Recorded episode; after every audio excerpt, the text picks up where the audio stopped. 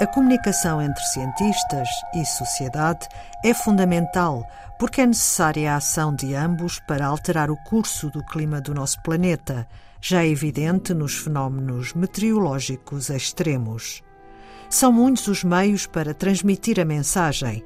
como a banda desenhada, por exemplo. Sete países Alemanha, Polónia, República Checa, Roménia, Bulgária, Grécia e Portugal aderiram ao projeto Beacon Bridging European and Local Climate Action para a criação de uma história em banda desenhada que procure incentivar a colaboração de um público juvenil para promover a ação climática e facilitar o intercâmbio entre os governos, municípios e escolas na Europa. Bruno Pinto, comunicador de ciência e investigador do MARE, o Centro de Ciências do Mar e do Ambiente, no polo da Faculdade de Ciências da Universidade de Lisboa, é o autor da história de banda desenhada portuguesa, cujo título é O Jogo das Alterações Climáticas. A ideia foi eh, comunicar com os jovens europeus destes tais sete países europeus.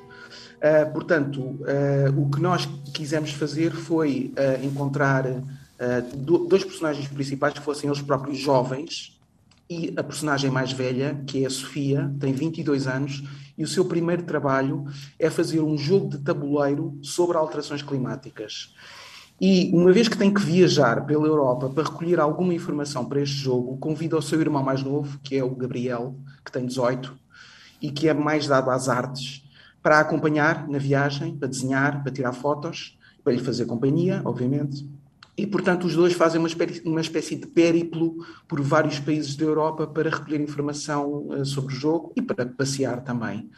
Uh, e, portanto, é mais ou menos este o enredo. O, o nome advém de, do facto da Sofia estar a fazer um jogo, um jogo de tabuleiro, no caso. Portanto, ela não tem em si muita informação e ela está interessada em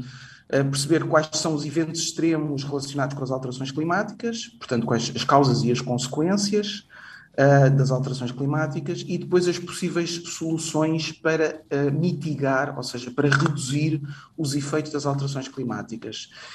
E ela começa o jogo pensando que está a criar, vai criar um jogo competitivo, um jogo em que os jogadores estão a competir uns contra os outros.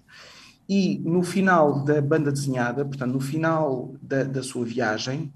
ela chega à conclusão que deve criar um jogo que seja cooperativo, ou seja, um jogo em que todos os jogadores estão a puxar para o mesmo lado. Portanto, estão, formam equipa e estão a jogar contra o tabuleiro. No caso, o tabuleiro, portanto, é, é um bocadinho uma, uma analogia às nossas tentativas de lidar com as alterações climáticas, que é criando acordos, eh, cooperando, eh, encontrando maneira de haver uma união entre países e regiões para lidar conjuntamente com as alterações climáticas.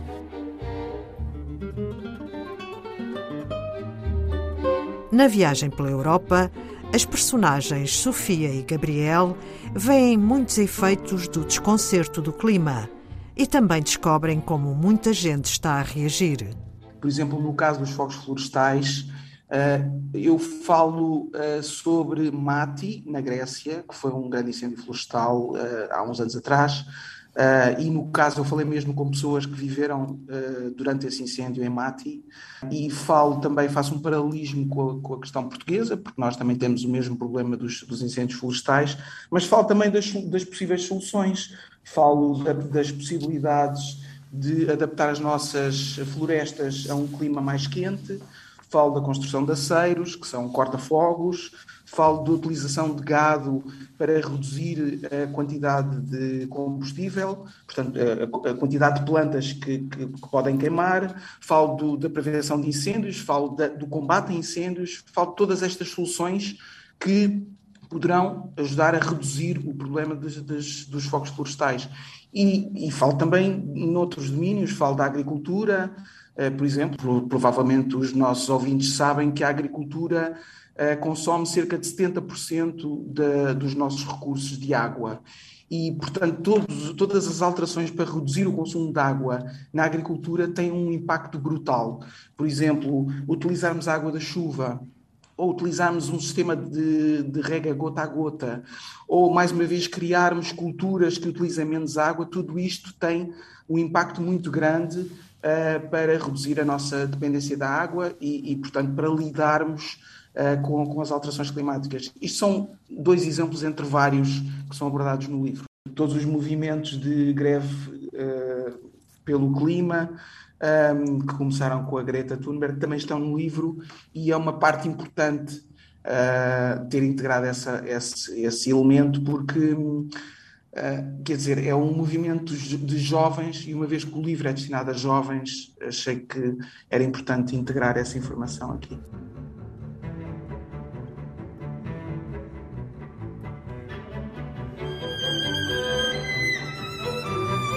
Depois da história toda escrita, Kiko Nogueira fez os desenhos do jogo das alterações climáticas. Neste caso, eu, eu acho que o mais importante,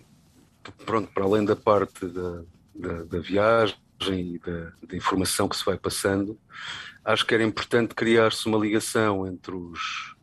os habitantes de cada local por onde, por onde as personagens principais vão passando, de maneira a criar alguma empatia depois na leitura e portanto fez-se isso, ou, ou, melhor, tentei fazer isso, tendo alguns locais icónicos de, de, cada um dos países por onde eles passam e tentar representá-los de, eh, de forma fiel, de maneira que pudessem depois ser reconhecidos pela, pela população.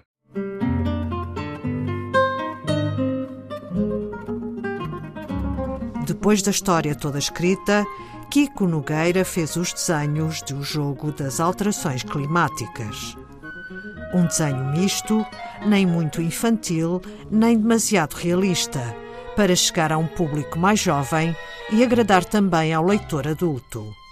A banda desenhada O Jogo das Alterações Climáticas tem argumento de Bruno Pinto, ilustrações de Kiko Nogueira e cores de Nuno Duarte e já está disponível nas livrarias numa edição polvo. Também já começaram a chegar os convites para apresentar esta banda desenhada nas escolas.